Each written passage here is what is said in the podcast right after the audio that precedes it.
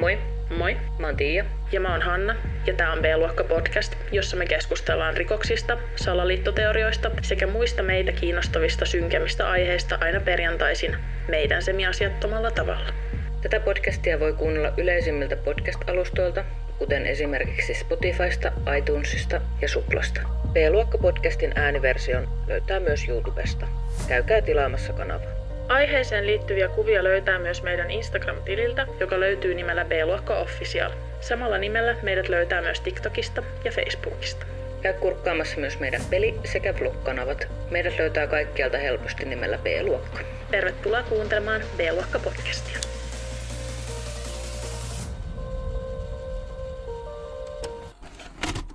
Siis, kaverit, kaikkea jännittävää on tapahtunut.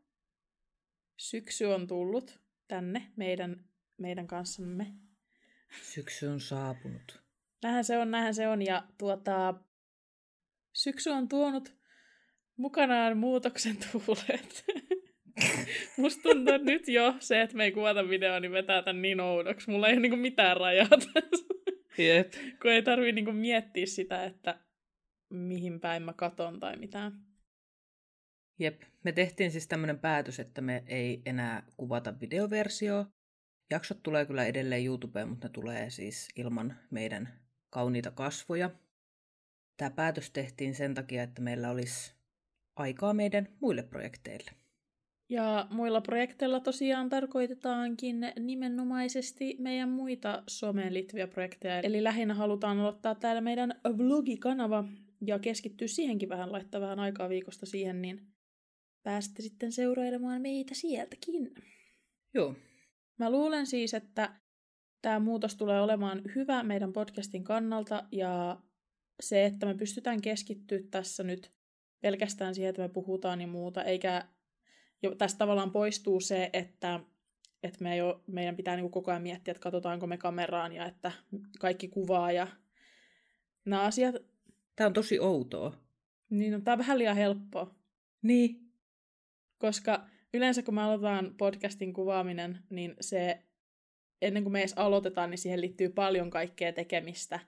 Me laittaudutaan jonkun verran ja sitten kaikki kamerat ja valot ja kaikki pitää asetella ja muuta. Niin tämä oli nyt vähän liian helppo keissi, että katsotaan mikä tässä menee pahasti pieleen. Joku kuitenkin. Niin, että mua vähän pelottaa myös, että mitä jos toi mun mikrofoni ei olekaan hyvin tuossa, vaikka sen pitäisi olla ihan hyvin tai en tiedä. Jotain katastrofaalista voi tapahtua vielä tässä, mutta... Mutta senhän te huomaattekin kyllä aivan todella pian, että jos jotain katastrofaalista on tapahtunut. Ja kyllä. Mutta eiköhän mennä aiheeseen, kun tämä kuitenkin on jollain tasolla niin kuin rikospodcast, ainakin tämä jakso. Niin... Joo. Ettei me ihan pelkäksi löpinäksi niin kuin yleensä. Ensin mä haluan antaa sisältövaroituksen. Tässä jaksossa käsitellään alaikäisen väkivaltaista kuolemaa sekä seksuaalista väkivaltaa. Tämän jakson tapahtumat sijoittuu vuoteen 2015 ja tapauksen johdosta aloitetut etsinnät on kuvattu olleen Ruotsin rikoshistorian suurimmat. Tapausta seurattiin tosi tiiviisti Ruotsissa ja mulle tuli itselle sellainen olo, että tämä tapaus iski ihmisen jotenkin todella syvästi. Ihmiset siis otti jopa vapaapäiviä töistä ja matkusti pitkiäkin matkoja auttamaan näissä etsinnöissä. 17-vuotias Lisa Holm katosi työpäivänsä jälkeen ja vasta useamman etsimispäivän ja jopa tuhansien vapaaehtoisten etsijöiden avulla Lisa löydettiin. Kuka olisi halunnut pahaa nuorelle ja vasta elämänsä aloittavalle Lisalle? Lisa Holm syntyi 7. helmikuuta vuonna 1998 Säterissä, Ruotsissa. Ja nyt ihan tämmöinen pieni disclaimeri tässä, että mä tuun luultavasti lausumaan nämä kaikki ruotsinkieliset paikat aivan päin helvettiä. Antakaa se mulle anteeksi, mun kielipää ei oo ruotsin suhteen kovin hyvä. Ja lausuminen on vielä hirveämpää. Noniin, jatketaan. Lisasta löytyi valitettavan vähän tietoa, mutta mä löysin jotain kommentteja ja mä kerron niistä nyt. Esimerkiksi mä löysin tämmöisen asianajajan kommentin, jossa tämä kuvaili Lisaa hyväksi tytöksi, joka oli yleisesti ujo ja varovainen. Ja täytyy nyt sanoa sen verran, että mä en hirveästi perusta tuosta tommosesta hyvä tyttö-kuvailusta. koska siis sehän ei kerro ihmisestä yhtään mitään. Joo, mä en siis muutenkaan tykkää. Siis mulle tulee aina tietty kuva jotenkin siitä, kun jaotellaan ihmiset, niin kuin vaikka nyt tässä tapauksessa hyviin ja huonoihin tyttöihin, että mitä se niin kuin käytännössä tarkoittaa, että joku on hyvä tyttö. Sitä voidaan sitten kaikki miettiä. Niin, jep. Lisan ystävä on kertonut Lisan olleen iloinen tyttö, joka tykkäsi One Directionista. Tämä tieto on kerrottu P3 Dokumentär podcastissa. Mutta, kuten mä tuossa mainitsin, niin mun ruotsin kielen taito ei riitä siihen, että mä olisin voinut kuunnella tuota jaksoa. Mutta jos te haluatte ton kuunnella, niin mä linkkaan sen tonne lähteisiin. Itse asiassa mun tämänhetkinen ruotsin kielen taito perustuu täysin tämän jakson aikana opittuihin asioihin. Että aikaisemmin osasin siis just esitellä itteni, mutta nyt tämän jakson taustatyön jälkeen mä pääsisin varmaan läpi yläasteen ruotsista ihan hyvällä numerolla. Joten ehkä tää on... Valitsit sitten ruotsinkielisen jakson. Sä oot kyllä niinku oikeesti todellista. Siis mä muistan, kun sä luit tästä jotain ruotsinkielisiä artikkeleita ja yritit kääntää niitä, että olisit varmaan helpommankin keissi voinut valita. Mut hei, täytyy sen verran sanoa, että toi Google-kääntäjä toimii kyllä siis ihan ok hyvin. Että kun mä käänsin sieltä asioita, niin mä ihan ymmärsin, että mitä niissä tarkoitettiin. Että... Varoituksena tämän tiedon perusteella tämä on siis koko jakso käännetty Google-kääntäjä. Onneksi täällä on ihan englanninkielisiäkin lähteitä ja suomenkielisiäkin lähteitä, joita pystyin käyttämään. Se on ihan kiva. Tuolta lähteestä tosiaan löytyy myös True Crime Swedenin jakso Lisasta, jota mä oon myös käyttänyt tämän jakson tekoon, ja se on englanniksi se jakso. Lisan rippipappi ja myöhemmin hänet haudannut pappi on kertonut Lisan olleen jo nuoresta asti kiinnostunut matkustelusta ja maailman näkemisestä ja tutkimisesta. Hän myös sanoi Lisan olleen tyttö, joka hurmasi kaikki ympärillään ja oli hyvin pidetty. Perhe oli ilmeisesti matkustellut paljon, ja he olivat käyneet esimerkiksi Australiassa, jonne Lisa olisi halunnut vielä myöhemmin palata, ehkä jopa asumaan. Kuten te voitte ehkä tähän mennessä päätellä, niin Lisa ei ikinä päässyt uudestaan Australiaan, vaan tämän nuoren elämä loppui aivan liian aikaisin, ja nyt siirrytään niihin tapahtumiin, jotka johti tähän. Kesällä 2015 Lisa oli juuri valmistunut lukiosta ja oli kesän jälkeen aloittamassa yhteiskuntatieteiden opiskelut, ja hänen on kerrottu haaveilleen arkkitehdin urasta. Tuossa oli vähän epäselvyyksiä, koska jossain luki, että Lisa oli opiskellut jo vuoden, jossain luki, että hän vasta aloitti opiskelut, mutta mä en mennyt tolla, että hän oli lopettanut lukion ja aloittamassa siellä yliopistossa. Eikös yhteiskuntatieteitä yliopistossa opiskella varmaankin? Joo, me ei olla selvästikään oppineita. No ei todella olla, ei. Pitää aina googlettaa, että... Jep.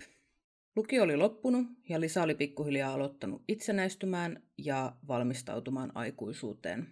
Muutamaa viikkoa ennen katoamistaan Lisa oli saanut ensimmäisen kesätyöpaikkansa kahvilasta, jossa hän työskenteli viikonloppuisin. Lisa asui Jövdessä, josta oli Blombergiin, jossa kahvilla siis sijaitsi, noin 50 kilometrin matka. Tämä Blomberg on keskellä ei siis yhtään mitään, ja on semmoista tosi harvaan asuttua maaseutua. Lisa oli kulkenut aiemmin töihin vanhempiensa kyydillä, ja he oli käyneet siis yhdessä ihan tarkoituksella tätä reittiä läpi, jotta Lisa osaisi sitten turvallisesti myöhemmin kulkea tätä reittiä yksin. Kun hän sai isältään lahjaksi skootterin, oli hänen tarkoitus alkaa siis kulkea näitä työmatkoja itsenäisesti. Pakko sanoa tässä, että kaikin puolin hänen Lisan vanhemmat kuulostaa silleen aika kunnolliselta, koska siis itse samassa tilanteessa mulla olisi maksimissaan ojennettu joku karttakirja käteen niin. Ja pyydetty selvittämään, että koeta selvitä niin kuin perille asti. Juu, ja siis ne oli siis käynyt viikkojen ajan ilmeisesti siis tätä reittiä läpi ja näin, että siitä oli ihan tosissaan huolehdittu. Ja se on myös yksi syy, minkä takia tämä on niin hirveän surullinen tämä Lisan tapaus. Jep. Mietittiin tuossa sitten Hannan kanssa yhdessä, kun näitä matkoja tässä mietittiin, että kuinka kauan tuossa matkassa menee, kun joka paikassa lähteessä sanottiin, että siihen menee noin 50 minuutin matka. Mutta jos nyt miettii tämmöistä ihan perusskootteria, joka menee jotain 40-50 kilsaa tunnissa alamäkeä, niin kyllä siinä olisi varmaan mennyt vähän kauemmin kuin se 50 minuuttia. Mutta se nyt ei ole varsinaisesti oleellinen asia. Ja... mä vaan tiedän, että 50 minuuttia niin kuin tommosen skootterin kyydissä, tai siis 50 minuuttiakin, mutta niin kuin se on, tuntuu tosi pitkältä ajalta, kun se vauhti on tosiaan mitä on. Mutta mehän ollaan siis Hannan kanssa niin vanhoja, että mehän ollaan siis hiihdetty kouluun, että on tossa nyt jotain upgradeja siitä. Kaikki voi nyt oikeasti arvailla meidän ikää. Mä haluaisin oikeasti tietää, että minkä ikäisiä ihmiset ajattelee, että me ollaan, kun meistä ihan hirveästi kai huudella missään. Ei olla kyllä sanottu. Ja jos te arvaatte niin kuin yli 40, niin sitten oikeasti vähän suutun. Sitten kyllä oikeasti voi olla, että menee podcast vähän pidemmälle niin kuin talvilomalle 60. Juu, olkaa nyt varovaisia niiden arvausten kanssa sitten siellä. Alle 40, okei, kaverit, alle 40. Joo, kyllä. 7. kesäkuuta vuonna 2015 oli se päivä, jolloin Lisa lähti ensimmäistä kertaa skootterilla yksin työpaikalleen. Hänellä oli tämmöinen niin sanottu iltavuoro, joka kesti 6 asti illalla. Mä siis sanon niin sanottu iltavuoro, koska mulle iltavuoro on siis se, että sä oot oikeasti iltaan asti siellä töissä, mutta kyllähän joillain aloilla on tommosia iltavuoroja. Varmaan just kahvilossa. Noniin, taas menee ihan sivuraiteille. Töissä kaikki oli mennyt ihan tavanomaisesti ja Lisan vanhemmat oli jopa käyneet moikkaamassa tytärtään kahvilalla. Sulkemisaika tuli ja Lisa oli sulkemassa kahvilaa 2 työkaverinsa kanssa. He olivat valmiita noin kello 18.25 ja pian tämän jälkeen Lisa lähetti isälle viestin, jossa kertoi olevansa lähdössä kotiin päin. Muutama minuutti tämän viestin lähettämisen jälkeen Lisan isä kuitenkin vastaanotti puhelun Lisalta, joka osoittautui kuitenkin tämmöiseksi taskupuheluksi.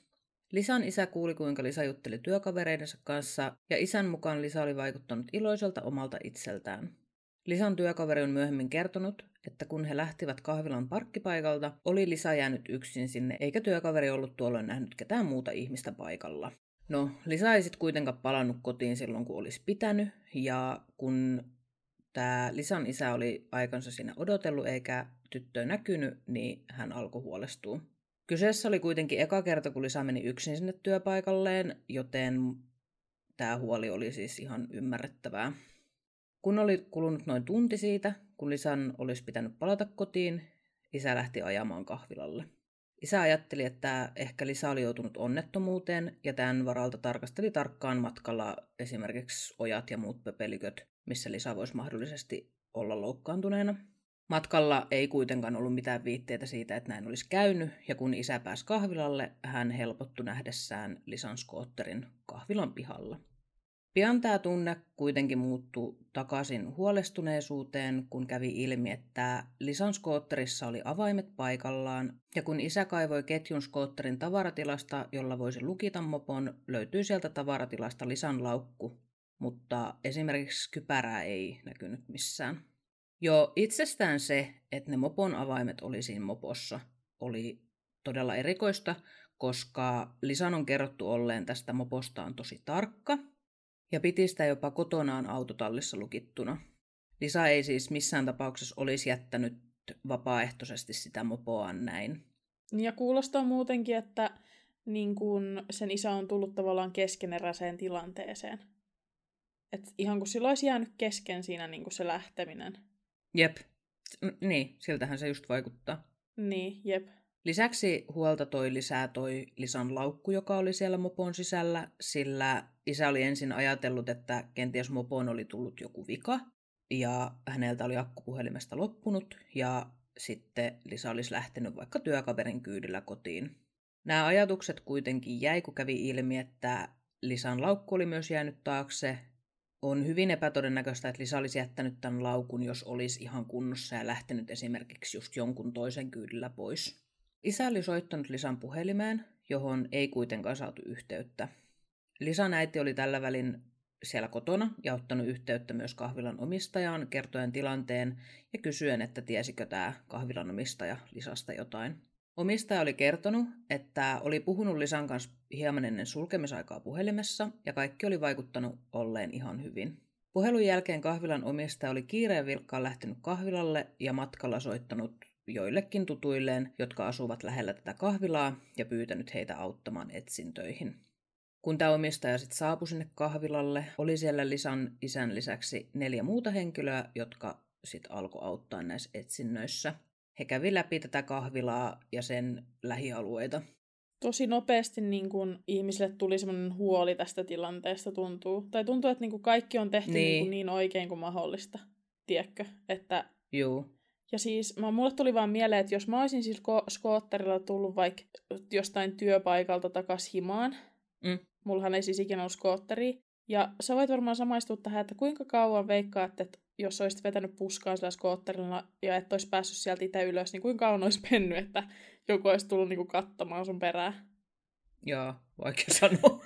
Niin, siis puhutaan nyt oikeasti siis tunneista. Mä veikkaan, että mut olisi löydetty sieltä niinku... En usko, että missään tapauksessa siis olisi noin nopeasti, mitä Lisa on lähdetty. Mä olisin nukkunut yöni siellä jalkaromuna vittu skootterin alla ihan taatusti. Siis tää on niinku jotenkin niin tämmöstä omasta todellisuudesta kaukana olevaa niinku... Jep. Tosi jotenkin kovasti on välittänyt ja koettanut pitää huolen siitä, että niinku Lisa on turvassa kaikin puolin. Niin, ja kuitenkin sit antanut tuommoista vapautta niinku turvallisesti. Jep. Vaikka tosiaan he kävi tätä kahvilaa ja sen lähialueita läpi, niin Lisasta ei näkynyt skootterin lisäksi jälkeekään. Tällä välin Lisan äiti oli edelleen perheen kotona Jövdessä, ja äiti lähti yhdessä Lisan pikkusiskon kanssa linja-autoasemalle, jos Lisa olisi lähtenyt bussilla kotiin. He saivat kuitenkin odottaa turhaan, Lisa ei koskaan saapunut tänne linja-autoasemalle. Kello 21.47 vanhemmat soittivat hätäkeskukseen ja tekivät Lisasta katoamisilmoituksen. Kun me ollaan aika paljon käyty näitä keissejä läpi ja kuunneltu paljon rikospodcasteja sun muuta, niin tuntuu olevan aika harvinaista, että poliisi ottaa tämmöisen teini-ikäisen katoamisen heti vakavasti, eikä laita sitä vaan sen piikkiin, että no kyllä se routaporsaan kotiin ajaa. Jep, ja siis mehän molemmat ymmärretään, että tähän liittyy moni asia, että se ei ole vaan niin kuin välttämättä niin, poliisin kyllä. Välipitämättömyyttä, että täällä kun me ihmetellään joka jaksossa sitä asiaa, niin me tajutaan, että kyse on myös niin kuin resursseista ja siihen liittyy monta juttua, mutta jep, silti se vaan aina jotenkin, niin kuin, että joka keississä se sama homma, niin... Mutta tällä kertaa poliisit tosiaan otti tosissaan tämän katoamisen heti ja jo samana iltana tapausta alettiin tutkimaan rikoksena. Tarkemmin vapaudenriistona, sillä oli viitteitä siitä, että Lisa ei ollut kadonnut oma-aloitteisesti. Useita poliisipartioita saapui paikalle ja pian tämän jälkeen myös koirapartio. Lisan etsintöjä on tosiaan kutsuttu Ruotsin rikoshistorian laajemmiksi ja niitä seurattiin eri uutiskanavilla melkein 24/7. Paikalla oli siis jatkuvasti kuvaajia, jotka raportoi etsintöjen etenemisestä suorana. Jo samana iltana ja yönä poliisi tutki kahvilaa vastapäätä olevan navetan, ja lisäksi kävivät lähistöllä asuvien ihmisten ovilla puhuttamassa heitä, siinä toivossa, että jollakulla olisi jotain tietoa Lisasta tai tämän liikkeistä. Navettaa tutki myös kahvilan ja navetan omistaja, joka löysi sieltä mopohanskan, jonka todettiin kuuluneen Lisalle.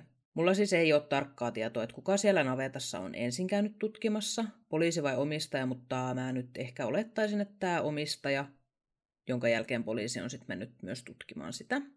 Ja mä puhun tuosta navetasta vielä monta kertaa tässä jakson aikana. Eli kyseessä on semmoinen navetta, joka on vastapäätä tätä kahvilaa. Siinä on siis vaan semmoinen maantie välissä. Tämä navetta oli ollut aika vähäisellä käytöllä. Ilmeisesti joku metsästysseura oli ainakin käyttänyt sitä viime vuosien aikana riistan käsittelyyn. Poliisi haastatteli myös kahvilan asiakkaina lauantaina sekä sunnuntaina olleita henkilöitä ja sai todella paljon vinkkejä alueella katoamisiltana liikkuneista henkilöistä. Tämän lisäksi poliisi tutki myös alueella asuvia rikoksesta tuomittuja henkilöitä. Maanantaina Lisan etsinnät ja alueen haravointi jatkui ja Lisan tavaroita löytyi lisää ripoteltuna ympäri katoamispaikkaa. 200 metrin päässä kahvilalta, soratieltä, löytyi Lisan puhelimen kuori ja rikottu näyttö, sekä kuitti ja lippu, joiden uskottiin kuuluneen myös Lisalle. Toi kuitti oli siis semmoinen, joka pystyttiin jonkun ilmeisesti pankkikortin käytön avulla varmistamaan, että se oli Lisan.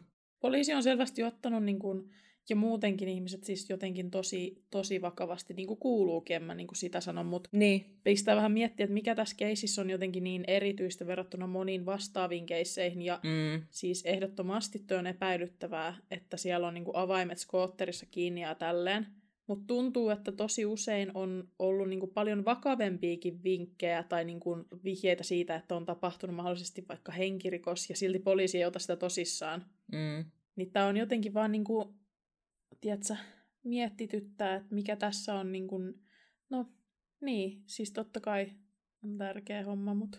Jep, ja sitä on siis paljon pohdittu, että miksi. Siis mä mietin, että onko siihen yksi iso syy tietysti se, että media on ollut selvästi tosi nopeasti paikalla ja jotenkin sitä varmasti on lähdetty niin kuin puimaan heti sitäkin kautta ja ehkä niin kuin ihmiset ja kansa on ollut erityisen innokkaina niin kuin jotenkin seuraamassa niin, tapahtumia. Jep. Ja siis tässä oli kuitenkin kyse semmoisesta pienestä maalaiskunnasta, missä tämä katoaminen tapahtuu. Mm. Niin se voi olla myös yksi semmoinen asia. Tässä huomaa niin kuin tämän tapauksen ympärillä semmoisen niin kuin ihan älyttömän yhteisöllisyyden, jep, kun ihmiset niin kuin todella sankoin joukoin tulee auttamaan tonne ja muuta. Jep. Tiistaina poliisi julkisti Lisan vanhempien pyynnöstä tämän nimen ja kuvan mediassa. Huoli alkoi olla jo ihan valtava, kun päiviä kului, eikä kellään edelleenkään ollut mitään tietoa, että missä Lisa oli. Vaikutti siis siltä, että poliisi ihan tosissaan yritti tehdä kaikkensa, jotta Lisa löytyisi. He kuulivat satoja ihmisiä ja ottivat heiltä myös DNA-näytteitä. Lisäksi Lisan puhelimen sijaintitietoja selvitettiin. Näistä sijaintitiedoista mä löysin siis tosi vähän tietoa, mutta mun ymmärrys on se, että niistä ei siis ole tietoa, koska se puhelin on mennyt pois päältä hyvin nopeasti. Joo. Katoamisen jälkeen, koska silloin joku se isä koitti soittaa sille uudestaan, niin sehän ei saanut siihen enää yhteyttä. Joo. Tämän lisäksi myös Lisan perhettä ja ystäviä kuultiin, eikä tullut ilmi, että kenelläkään olisi ollut mitään syytä haluta mitään pahaa Lisalle. Keskiviikkona Lisan isä jatkoi monien muiden kanssa alueen tutkimista, ja silloin löytyi lisää Lisan tavaroita. Tällä kertaa löytyi mopokortti ja kotiavaimet. Samana iltapäivänä Missing People Ruotsi sai luvan liittyä etsintöihin. Järjestö toi alueelle satoja vapaaehtoisia etsimään, ja kun mä sanon satoja, niin vapaaehtoisia oli jopa yli 900. Lisa etsi siis nämä 100 vapaaehtoiset, useat poliisipartiot, ratsupoliisi, koirat ja helikopteri. Ja siis tonne noihin Lisan etsintöihin oli siis ihan vapautettu erikseen lisää poliiseja. Kyse oli siis todella laajoista etsinnöistä, ja täten myös tätä etsintäaluetta pystyttiin suurentamaan. Jotenkin omituisesti niin kuin niitä Lisan tavaroita on vähän joka paikassa. Se on tosi outo juttu. Niin tässä on, tämä on mun mielestä tosi omituinen. Siis mä en halua mitenkään, niin kuin, siis kylläpä niillä poliiseilla on jotenkin aikaa, kun niillä ei jotenkin ikinä ole aikaa. Niin. Ja yhtäkkiä niitä on niin kuin etsimässä yhtä tyttöä niin kuin joka paikassa, vaikka yleensä niin kuin tässä kohtaa vielä se on vaan niin kuin nuori voi... Hyvin olla, että poliisi sanoo siis, että nuori on vielä niin kuin vaan omilla teillänsä ja muuta, niin jotenkin... Niin kuin mulle tuli niinku itselle mieleen, ja tämä ei välttämättä ole vaan mun omaa niinku tämmöistä spekulointia, joka ei liity mihinkään, mutta tuli mieleen, että tuliko tämä keissi jotenkin semmoiseen kohtaan poliisille, että niillä on ollut jotain niinku muuta kesken, mihin on ajatellut, että tämä voi liittyä siihen, niinku, että jollain samalla alueella on vaikka ollut joku muu jonkinlainen tutkinta tai jotain, ja sitten yhtäkkiä tyttö katoaa. Mun tuli nyt mieleen siis, kun tässä otit ton aiheen esille, niin siis... Lisan isähän siis oli töissä puolustusvoimissa. Joo. Ja teki töitä siis jossain vaarallisissa tehtävissä, vaarallisissa tiedustelutehtävissä ulkomailla tai jotain muuta tämmöistä. Niin voikohan se vaikuttaa? Mitä jos ne on ajatellut, niin kuin, että liittyykö tämä jotenkin sen isän töihin? Ilmeisesti siis poliisit on epäillyt tätä aluksi, että kyse voisi olla jostain tämmöisestä. Niin tarkoitatko sä, niin kuin, että sen isä olisi tehnyt jotain sille lisälle vai että nimenomaan nämä työt olisi aiheuttanut, että joku... Ei vaan siis, vaan työt, joo. Ei. Mun ymmärtääkseni Lisan isä ei ole siis epäilty, vaan joo, nimenomaan juurikin, että jotenkin se liittyisi näihin hänen töihinsä. Ja mä rupesin siis miettimään, että ei ole siis hajuakaan, ei mitään tietoa, mutta siis... kuin esimerkiksi korkeassa asemassa tämä Lisan isä oli. Mm. Voiko sillä olla jotain vaikutusta siihen, että nämä on saatu näin nopeasti käyntiin? En tiedä. Niin, ja siis eihän sitä tiedä siis, että onko tuommoisilla henkilöillä, jotka tekee tuommoista tosi kuulostaa tärkeältä ja riskialttiilta työltä, että sitten jos tulee tämmöisiä juttuja, niin on semmoinen special niin kuin tavallaan, tiedätkö, että okei, että on automaatio tavallaan, että tähän voi liittyä jotain muutakin ja tämä pitää ottaa ehdottomasti vakavasti. Jep. En tiedä siis, mutta siis miten mä oon jotenkin niin yllättynyt siitä, että se on otettu noin vakavasti, noin nopeasti. Siis mä en voi jotenkin, ehkä mä en tiedä siis. Mulla on jotenkin mennyt uskoa ja toivoa näiden jaksojen aikana, niin... Kaikkea, jep. Mä oon tässä nyt maininnut jo useamman kerran ton kahvilan vastapäätä olleen navetan, jota poliisi oli tutkinut. Ilmeisesti he ei ollut kuitenkaan tehnyt tätä tutkintaa kauhean hyvin, sillä keskiviikkoiltana, kun Lisan perhetuttu oli lähtenyt etsinnöistä kotiin, oli hän ajanut tämän navetan ohi, ja koska poliisin teipit oli otettu pois, niin hän oli päättänyt sitten mennä vähän sinne katselemaan itse. Ja vaikka poliisi tosiaan oli käynyt tämän navetan läpi, niin he oli jotenkin missannut siellä jotain. Nimittäin tämä perhetuttu löysi sieltä parin korviksia. Hän oli sitten tietysti ottanut heti yhteyttä poliiseihin ja kertonut löydöstä. Poliisi on sitten myöhemmin kommentoinut tätä sanomalla, että kun he tutkivat tätä navettaa ensimmäisen kerran, heidän fokus oli löytää Lisa elossa. Ja kun näitä tavaroita oli alkanut löytyä muualta, oli heidän pakko keskittää etsintöjä sinne suuntaan, joten navetan kokonaisvaltainen tutkiminen oli jäänyt. Onko sulla, Hanna, jotain hyviä mielipiteitä tähän?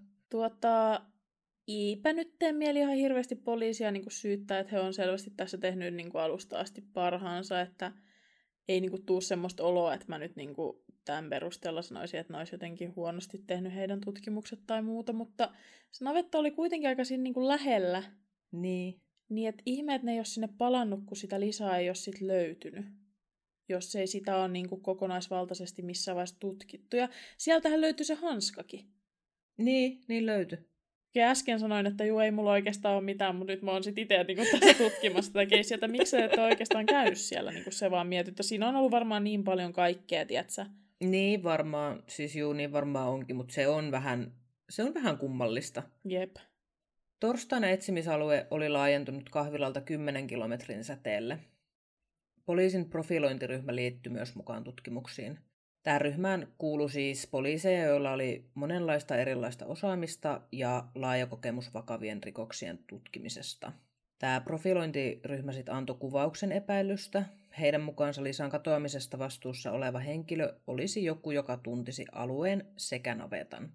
Oli siis tässä vaiheessa hyvin selvää, että Lisa oli ollut täällä navetassa, koska hänen tavaroitaan oli sieltä löytynyt. Koska navettaa alettiin tutkimaan uudestaan, sieltä löydettiin ihmisen ulostetta, jonka epäiltiin olleen Lisan katoamisen takana olleen henkilön.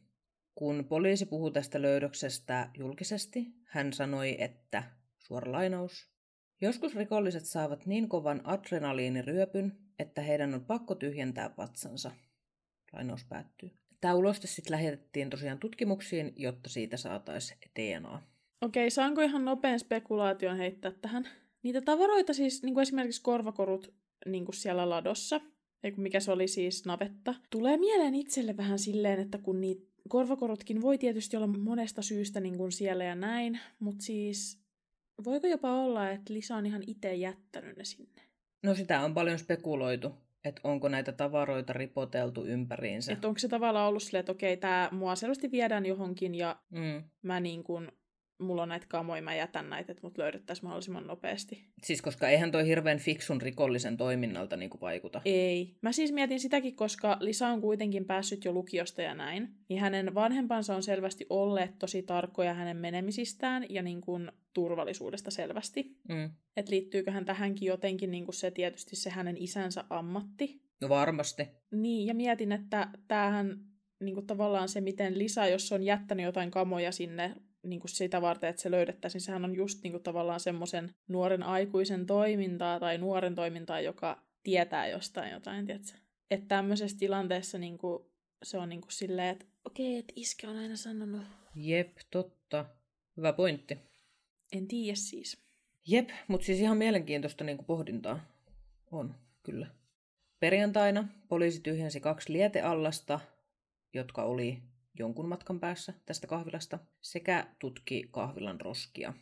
Poliisi uskoi, että Lisa on edelleen alueella. Myös vesistöjä tutkittiin, mutta mitään ei löydetty. Samana päivänä lisäksi Interpol etsintä kuulutti Lisan. Interpol on siis kansainvälinen rikospoliisijärjestö ja se toimii yli 190 jäsenmaan kanssa yhteistyössä. Vaikka poliisilla tosiaan oli vahva epäilys, että Lisa on edelleen täällä alueella, niin oli tietysti myös mahdollista, että hänet olisi kuljetettu syystä tai toisesta pois maasta.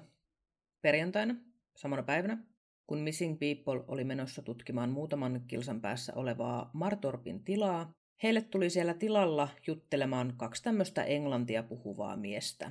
Miehet kertoi, että tila oli jo tutkittu, eikä sinne tarvinnut mennä. Ilmeisesti toinen miehistä oli osoitellut paikkoja, jotka oltiin hänen mukaansa jo tutkittu. Etsintäpartiosta vastaava henkilö ei yllättäen kuitenkaan häntä kuunnellut, vaan he jatkoivat tämän tilan tutkimista ja pian siitä nämä miehet lähti pois sieltä paikalta. Jos mietitte koskaan, että miten saatte näyttämään ittenne mahdollisimman epäilyttävältä, niin tässä on semmoinen vinkki teille.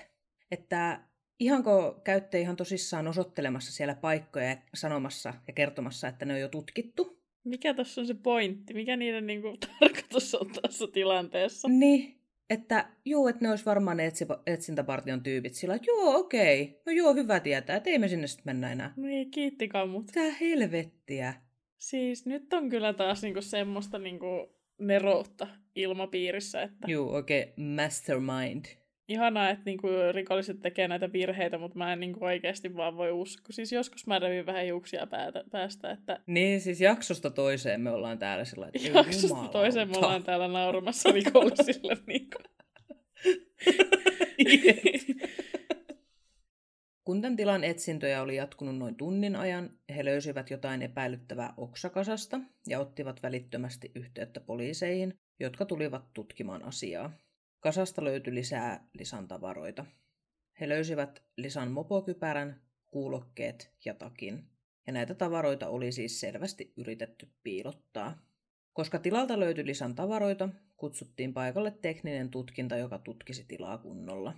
Ja siis todella yllättävää, että siis just tuolta löytyisit niitä Lisan tavaroita, että... Ensin pojat käy vähän osoittelemassa, että täällä on jo tutkittu, ja sitten kun he poistuu paikalta, niin alkaa löytyä kamaa, niin on siinä kyllä aikamoinen sattuma, mitä... On! Kyllä niin kuin siinä osaa oikeasti tuossa vaiheessa jo tyhmempikin laskee, että 1+1. Niin, kantsii varmaan niin kuin nämä paikat täällä kattoo aika tarkkaan, koska... Jep. Samaan aikaan, kun tätä tilaa tutkittiin, tehtiin ensimmäiset kiinniotot. Ja mä oon nyt tässä jaksossa maininnut nämä englantia puhuvat miehet, ja tosiaan oli just nämä tyypit, jotka poliisi otti kiinni. Puhutaan heistä vähän myöhemmin vielä lisää. Tilalla tekninen tutkinta jatkuu, ja saman päivän iltana tutkijat tekivät lohduttoman löydön, jota kaikki oli pelänneet. Kaikki oli toivonut, että Lisa löytyisi vielä hengissä. Kuitenkin Lisan ruumis löytyi jonkinlaisen vaatteiden vaihtotilan pukukaapista. Tämä kaappi oli siis tällainen tosi ahdes ja kapea. Olisiko se ollut 24 senttiä leveä ja 158 senttiä korkea. Joten Lisa oli tungettu sinne kaappiin niin, että hänellä oli jalat koukussa. Ja tätä ruumista oli yritetty peittää jollain vaatteella tai muulla vastaavalla kankaalla. Löydettäessä Lisalla oli siis vaatteet kyllä päällään, mutta rintaliivit oli nostettu ylös ja housut oli vedetty nilkkoihin. Lisan pään ympärillä oli ilmastointiteippiä ja tämä ilmastointiteippi peitti Lisan hengitystiet, suun ja nenän. Kaulan ympärillä oli sininen köysi ja Lisan kuolinsyyn todettiin myöhemmin olleen hirttämisen aiheuttama kuristuminen. Enpä... Joo, sellainen. Ei varmasti mikään hirveän kiva löytö. Ihan jo pelkästään sen takia, että kuitenkin toivo on pidetty koko ajan yllä siihen ihan loppuun asti. Ja tuollaisen kuristuneen ihmisen ruumis ei ole hirveän kivan näköinen. Joo, ei. Ja siis jo ihan pelkästään kuvattuna toi on tosi järkyttävä niin kun toi löytämään. Siis jotenkin se, että kun miettii aina sitä, että joo, jonkun pitää löytää se ruumis. Ja se on aivan hirveä juttu, mutta sitten kun menee vähän pidemmälle ajattelee sitä asiaa ja oikein miettii sitä, niin se on jonkun aiheuttama se tilanne. Eli ei se, että joku ihminen löytää sen, vaan joku ihminen on pystynyt aiheuttamaan jotain tollasta, niin se on jotenkin niin kaukana siitä semmoisesta omasta, niin kuin, että mä en niin kuin löydä sinne enää niin kuin mun empatioilla tai niin kuin millään samaistumisilla tai niin kuin semmoiseen tilaan, tiiätsä? Niinpä. Lisan löytyminen kuolleena oli koko Ruotsille suuri järkytys. Kaikki oli pitänyt toivoa yllä siitä, että Lisa löytyisi vahingoittumattomana. Viranomaiset, joista monet oli tehneet vuosia töitä rikosten parissa ja olivat nähneet varmasti mitä hirveimpiä asioita uriensa aikana, olivat hyvin järkyttyneitä. Muutama päivä Lisan löytymisen jälkeen Ruotsin poliisi kirjoitti Facebookin päivityksen, joka mun mielestä hyvin tiivistää sen surun ja toivottomuuden, jota ihmiset koki, kun päiviä kestäneet etsinnät loppuivat sillä kaikkein surullisimmalla tavalla. Mä luen nyt muutaman otteen tuosta kirjoituksesta. Lainaus alkaa. Iso mies, jonka selässä lukee poliisi, istuu ja itkee ulkorakennuksen takana. Kalpea teknikko tuijottaa tyhjyyteen ja koiraohjaaja on haudannut kasvonsa koiran turkkiin. Paikka on Kinnekulle ja tieto Lisasta tuli hetki sitten. Tapahtuma on vaikuttanut jokaiseen. Tätä hirvittävää tekoa ei kukaan meistä unohda. Lisasta on puhuttu kaikkialla. Bussissa, torilla, kampaajalla. Kaikki ovat toivoneet, että Lisa löytyisi elossa. Näin ei tapahtunut, mikä on erittäin surullista. Lainaus päättyy. Poliisi vielä kiittää tässä kirjoituksessa kaikkia etsintöihin osallistuneita ja pyysivät rauhaa läheisensä menettäneille omaisille. Lisan hautajaisia vietettiin elokuussa 2015 ja paikalle saapui satoja ihmisiä kunnioittamaan Lisan muistoa. Koska kirkkoon ei mahtunut sisälle kaikki halukkaat, kirkon ulkopuolelle asennettiin iso skriini ja äänentoistojärjestelmä, jotta kaikki voisivat osallistua Lisan hautajaisiin. Hautajaiset olivat kaunis tilaisuus, jossa soi Lisan lempimusiikki ja pappi, joka oli tosiaan ollut myös Lisan rippipappi, joutui toimittamaan oman rippilapsensa hautajaiset ja hän puhui Lisasta hyvin kauniisti tilaisuudessa. Lisan vanhemmat on puhuneet vähän mediassa, mutta muutama viikko Lisan kuoleman jälkeen he antoivat lausunnon, jossa he kertoivat, etteivät millään voi ymmärtää, mitä on tapahtunut ja miksi. Kuten kuka tahansa vanhempi, joka on menettänyt oman lapsensa, he kertoivat sen olleen pahin asia, mitä heille on tapahtunut, ja tuntuu, kun he eläisivät painajaisessa. Mä vaan mietin siis sitä, että niin kuin vanhempana tai niin kuin lähiomaisena, kun totta kai saa kuulla, että millaisena oma lapsi tai lähiomainen on löydetty, tai mistä ja millaisissa olosuhteissa, niin milloin niin kuin pääsee siitä painajaisesta, jossa miettii jatkuvasti sitä, että millaiset on ollut sen oman läheisen viimeiset hetket. Niin, asia ei varmaan hirveästi ole auttanut se, että Lisan vanhemmat on käynyt tunnistamassa Lisan ruumiin siellä. Joo, okei. Okay. Siis joo, ei. Ihan todella hirveätä. Se, että ne on sanonut, että tuntuu miltä painajaiselta, niin en mä tiedä, pystyykö niin kuin edes sanoin kuvaamaan semmoista. No ei varmasti pysty. Niin se on kuitenkin varmaan semmoinen aika alakanttiin oleva vertaus siitä, mitä se oikeasti se on ollut. Jep. No ketä nämä englantia puhuvat henkilöt sitten oli, jotka otettiin kiinni tapaukseen liittyen vaan vähän ennen Lisan löytymistä? Poliisi otti tosiaan kiinni 3 henkilöä, 2 miestä ja 1 naisen. Kaikki 3 oli Liettuan kansalaisia. Toisen miehen nimi oli Nerijus Bilevičius ja tämä kiinniotettu nainen oli hänen vaimo ja toinen kiinniotettu oli hänen veljensä. Siis tämän Nerijuksen veli, ei tämän vaimon veli. Nämä miehet työskenteli korjaustöissä navetassa, josta löydettiin Lisan hanska ja myöhemmin ne korvikset. Tämä nainen taas oli töissä siivoojana kahvilassa, jossa Lisa työskenteli. He asuivat vain noin 300 metrin päässä kahvilalta Blombergin kartanon mailla. He oli muuttanut Blombergin vuonna 2015, eli siis aiemmin samana vuonna. Alueen asukkailla tai miesten työnantajalla ei ollut mitään pahaa sanottavaa kolmikosta. Heidän kerrottiin olleen täysin tavallisia, ahkeria työntekijöitä ja mukavia naapureita. Miehiä epäiltiin murhasta, naista rikollisten piilottelusta.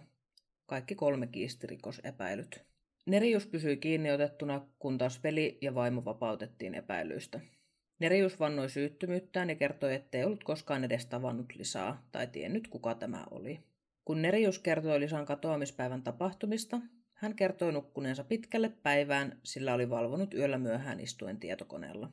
Hän oli aiemmin sopinut menevänsä 4 aikaa iltapäivällä auttamaan jonkun tämmöisen ikkunan korjaustöissä, mutta paikalla oli tajunnut, että oli unohtanut oikeat työkalut kotiin ja lähtenyt sitten hakemaan niitä kotoaan. Hän oli palannut takaisin korjaamaan sitä ikkunaa, kun oli hakenut ne oikeat työkalut, ja kertoi, että oli siellä sitten liannut vaatteensa ja vaimo oli sitten kotona laittanut nämä pesuun, kun Nerijus oli palannut sinne 6 aikaan. 8 aikaa he olivat vaimon kanssa lähteneet yhdessä ostoksille, siis jollekin tämmöiselle huoltoasemalle jotain pikkusnäksiä ostama. 3 yöllä poliisi oli koputtanut heidän ovensa ja silloin Nerijus oli saanut tietää, että alueelta oli kadonnut tyttö, jota etsittiin.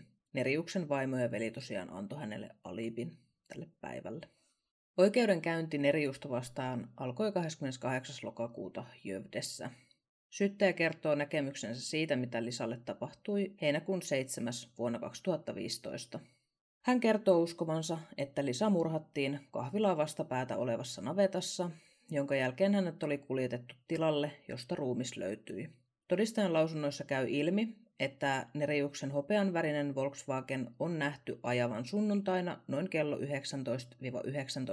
välisenä aikana kahvilan ja Martorpin tilan välillä. Nerijuksen DNAta on löydetty Lisan vaatteesta.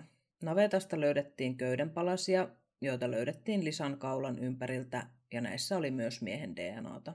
Lisan murhan motiivin uskotaan olleen seksuaalinen. Kuten mä aiemmin kerroin, niin Lisan vaatteet oli tosiaan kiskottu siten, että hänen keskiruumiinsa oli paljaana ja ympäri tämän navetan lattioita ja ilmeisesti myös seiniä löytyi Nerijuksen spermaa. Lisäksi tämän tietokoneelta oli löydetty väkivaltaista pornoa. Vaikka ruumiinavauksen mukaan Lisaa ei raiskattu, on tekijän kuitenkin uskottu saaneen seksuaalista tyydytystä, kun hän on katsonut Lisan kuolevan.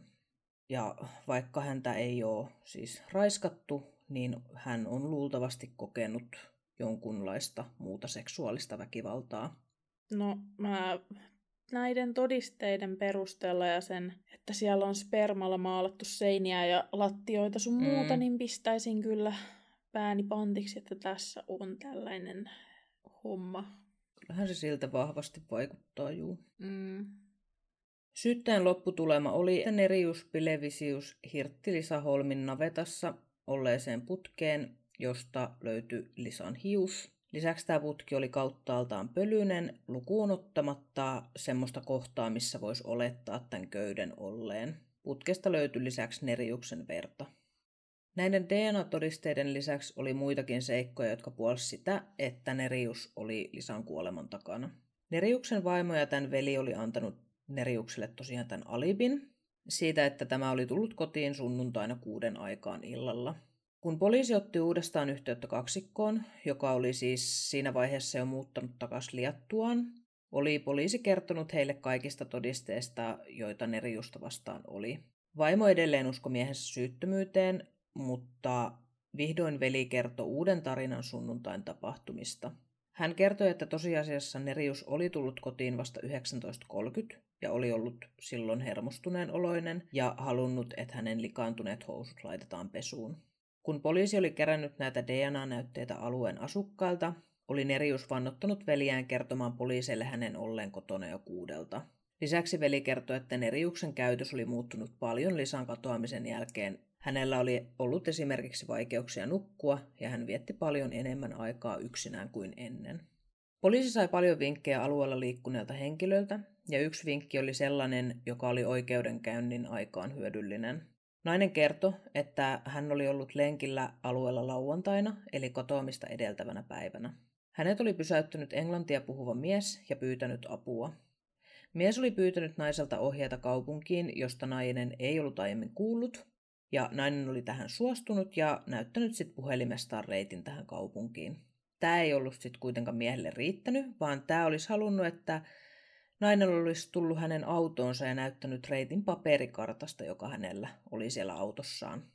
Naisella oli sitten tullut tästä tyypistä vähän semmoiset erikoiset vipat, eikä hän sitten ollut suostunut tähän, vaan oli lähtenyt pois jatkamaan tätä juoksulenkkiään.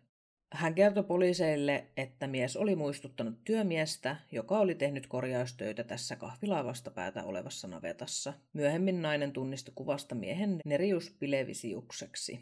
Tarkkaa tietoa siitä, miten Lisa joutui Nerijuksen uhriksi, ei ole, mutta uskotaan, että Nerijus on saattanut käyttää Lisaan samaa taktiikkaa ja Lisa on sitten halunnut auttaa tätä miestä ja joutunut sen takia lopulta henkirikoksen uhriksi. Puolustus antaa muutamankin vaihtoehtoisen teorian tapahtumista. He sanovat, että DNA-todisteet olisi lavastettu tai ne olisi voinut sekoittua paikassa, jossa ne analysoitiin. Vaihtoehtoisesti he osoittivat syyttävällä sormella Nerijuksen veljeä. Kun mä luin näitä artikkeleita ja uutisia tästä oikeudenkäynnistä, niin mulle ei ainakaan itselle henkilökohtaisesti tullut semmoinen olo, että nuo puolustuksen argumentit olisi ollut mitenkään hirveän vakuuttavia. En siis tiedä, että mitä niillä niin mukaan olisi ees tässä. Jep. Siis äijän DNAta on ympäriinsä ja niin kuin joka paikassa, Niin. Se ei ole selvästi edes varonnut niin kuin koskemasta paikkoihin. Ja sitten on näitä muitakin todisteita siis ihan. Niin, jep. Täytyy vielä lisätä, että Nerijuksen spermajälkiä löydettiin myös kahvilan sisäänkäynnin läheltä. Mistä? Se oliko niitä jossain maassa vai jossain oven kahvassa tai? Ne oli siis ikkunan lähellä seinässä. Okei, eli se on semmoinen pinta, mihin sä voit käsin koskea jostain syystä.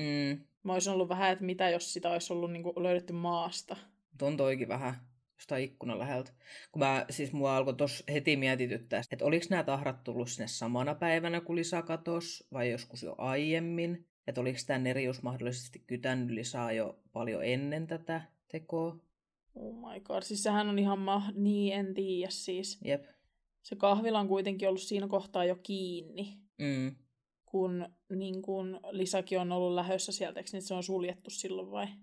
Joo. Mutta siis onhan se mahdollista, että se on käsin vaan, tiedätkö, niin. Sillä on ollut käsissä sitä settiä ja sit se on nojaillut siellä pitkin poikin, tiedätkö? Voihan se myös olla, siis tää on täysin spekulointi, että hän on niin kuin päivänsä jo viettänyt seuraillessa tätä menoa siellä kahvilassa ja sitten kun hän on tullut hakemaan Lisaa sieltä skootterilta ja koettanut puhua häntä ympäri, että hän on silloin nojaillut seinään ja sitten aikaisempia settejä on sitten siihen seinään jäänyt. 17. marraskuuta Nerijus Bilevisiukselle luettiin tuomio ja hänet tuomittiin elinkautisen vankeusrangaistukseen Lisa Holmin murhasta. Hän on siis koko ajan vakuuttanut olevansa syytön, ja hän teki valituksen hovioikeuteen, joka kuitenkin piti elinkautisen voimassa. Nerijus siirrettiin Ruotsista Liettuaan kärsimään rangaistustaan vuonna 2017. Hän oli itse pyytänyt tätä siirtoa, koska toiset vangit oli kohdistaneet hänen väkivaltaa vankilassa. Liettuan oikeusistuin olisi halunnut kumota elinkautisen, muuttaen sen 15 vuoden istumiseksi, mutta Ruotsi ei tähän suostunut. Elinkautinen pysyi voimassa ja Nerijus siirrettiin lopulta Liettuaan. Ruotsissa elinkautinen on jotain 10-20 vuoteen, mutta mä en siis löytänyt mitään järkevää tietoa siitä, että minkä pituinen elinkautinen on ollut Liettuassa vuonna 2017, koska sitä on muutettu vuonna 2019. Me siis ihan yritettiin Hannan kanssa yhdessä etsiä tätä tietoa, ja jos jollain on parempaa tietoa, niin saa kertoa. Ja tästä on kuulkaas oikein palkintoluvassa, että Hanna lupasi oikean vastauksen kertojalle paprikan. Ole hiljaa, kun et nyt tänne laita. Tämmöisiä palkintoja tästä podcastissa sitten saa. Voi vittu. Kuhan nyt tavallaan pistin hyvän kiertämään sitten. Mulle tuli siis semmoinen käsitys, että Liettuassa vielä 2017 toi elinkautinen olisi ollut oikeasti elinkautinen, mutta mä en siis oikeasti tiedä, joten älkää nyt helkkarissa sit ottako minä faktana, koska sitä se ei ole. Sitten päästään niihin asioihin, joiden takia tämä tapaus ylipäätänsä edes osui mun silmiin ja mä päätin tehdä tästä jakson.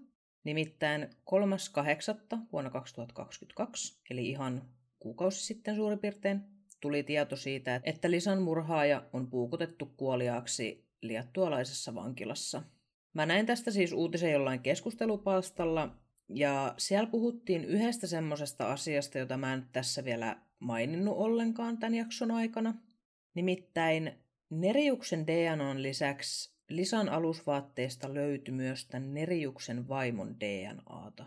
Missään vaiheessa ei ole selvinnyt, että miksi ja miten sitä sinne oli joutunut. Ja sille on annettu jotenkin tosi vähän niin kuin tilaa tässä keississä. Mun mielestä on tosi outo juttu. Ja kuten mä jo aikaisemmin mainitsin, niin Nerijuksen vaimo uskoi miehensä syyttömyyteen. Ja mulle tuli tästä semmoinen olo, että suojeliko hän tätä miestään sen takia, että hän halusi suojella myös itseensä. Siis tiedätkö, mun on ihan pakko nyt sanoa tässä. Joo. Hetki spekuloinnille taas, koska kertokaa niin kuin nyt siellä kommenteissa ja muualla, laittakaa meille viestiä, että tuliko teille samanlaiset vipat kuin mulle tästä. Siis tässä keississä, tämän perusteella, mitä sä tässä kerrot, on mun mielestä jotain tosi pahasti pielessä. Mm. Siis koko ajan musta tuntuu siltä, että joku asia on jäänyt. Jep. Niin kuin, tässä on jotain, mikä ei niin kuin jotenkin täsmää jollain tavalla. Täytyy sanoa sen verran, mä en siis epäile. Mä uskon siis, että tämä Nerijus on ihan syystä joutunut vankilaan. Mut kaikki ei usko. Siis mitä, niin kuin, olisiko hän niin kuin pitänyt täällä navetassa itseksensä rukkupileet ennen kuin sieltä sitten, siellä on mahdollisesti tapettu joku henkilö? No siis ilmeisesti juurikin näin, tai jotakin, en tiedä. Siis sitä on spekuloitu siis tosi paljon, että tässä olisi jotain suurempaa taustalla, ja että tässä on ollut poliisilla niin kova paine, koska tämä on saanut niin paljon julkisuutta, että he on ottanut ensimmäiset vähäkään epäilyttävät tyypit kiinni ja jotenkin sitten lavastanut. No ei välttämättä lavastanut, mutta siis jotenkin saanut näyttämään siltä. Mutta mä en siis, se olisi jo tosi ekstriimiä, tiedätkö, jos tilanne olisi oikeasti niin. Tässä on jotenkin niin paljon. Ensinnäkin, joo, siis tosi alusta asti tosi selvästi niin kuin otettu vakavasti tämä keissi. Mutta sitten noita todisteitakin ja noita epäilyttäviä juttuja nimenomaan näistä henkilöistä on niin paljon, että niitä on jopa niin kuin tosi paljon. Niin. Kun sitä alkaa miettiä, että mulla ei nyt ole mitään syytä uskoa, että syyllinen olisi joku muu. Mm. Mutta mä haluaisin kyllä ehdottomasti kuulla, että jos tuolla meidän kuuntelijoiden puolella on joku, joka tietää tästä keissistä tai haluaa spekuloida jotenkin näiden juttujenkaan, niin ihan niin kuin enemmän kuin mielelläni luen niitä kommentteja. Jep, todellakin. Tässä on jotain outoa. Ja siis mulle se outous, niin kuin mun, niin kuin kun mä alan miettiä tämän perusteella sitä, niin mä oon silleen, okei, että ehkä mitä jos tämä Nerijuksen veli ja vaimo onkin liittynyt tähän enemmän, kun on niin nopeasti kuitenkin lähtenyt pois paikan päältä. Jep. Ja niin kuin yhtäkkiä niillä onkin uusi tarina. Niin kuin. Jep. Et jopa ehkä vaikuttaa vähän siltä, että se on sysättynyt Nerijuksen niskoille tämä koko keissi. Niinpä, koska siis miten ne otettiin ensinnäkin kaikki kolme heti kiinni? Mua siis ihan tosissaan kiinnostaa, että mikä on se syy, minkä takia tätä vaimoa ei ole tutkittu enempää. Kun sen DNAta on ollut siellä tämän tytön alushousuissa. Jep, mä todella toivon, että se syy ei ole ollut se, että hän on nainen. Jep. Mutta kun tässä on kuitenkin niin paljon poliiseja, niin se olisi niinku tosi omituista. Tässä on siis paljon outoja juttuja. Eikä mullakaan siis varsinaisesti ole mitään syytä epäillä, etteikö tämä Nerijus olisi oikeasti siis tämän takana. Siitä mä en ole kyllä ihan varma, että onko hän tämän takana yksin. Jep. Mulla on semmoinen olo, että se ei ole ehkä. Siis on, tiedätkö, nyt on kyllä siis niin outo fiilis tästä keissistä. Mä en voi siis sanoin kuvailla tätä. Joskus tulee, tiedätkö, joistain keisseistä silleen, että se, että kun sä sanoit, että tästä on paljon spekuloitu, niin kuin tosi monessa kohdassa mainitsit siitä, niin käy jotenkin järkeen tässä tapauksessa, koska tässä on jotain niin kuin omituista. Jep. Tosi mielenkiintoinen. Niin kuin, ja siis tää on semmoinen keissi, että mä en ole tästä ikinä kuullut. Mä oon kuullut tästä kyllä, mutta siis en ollut siis näin tietoinen todellakaan, mitä tässä on tapahtunut. Joo. Tää oli kyllä hyvin erikoinen tapaus. Vielä kerran, jos teillä on mielipiteitä, tulkaa kertomaan. Jos teillä on jotain omia spekulointeja, tulkaa spekuloimaan meidän kanssa vaikka Instagramiin sinne julkaisun alle.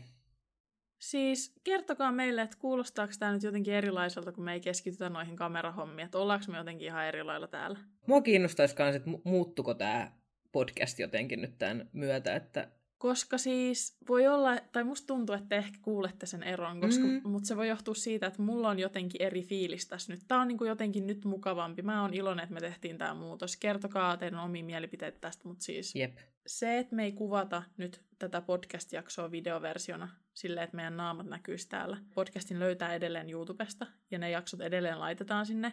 Ja toiseksi, ehkä meidän naamoja ei nyt näy tämän podcastin yhteydessä, mutta te tuutte näkemään meidän naamat muissa yhteyksissä. Toivottavasti sitten ootte messissä.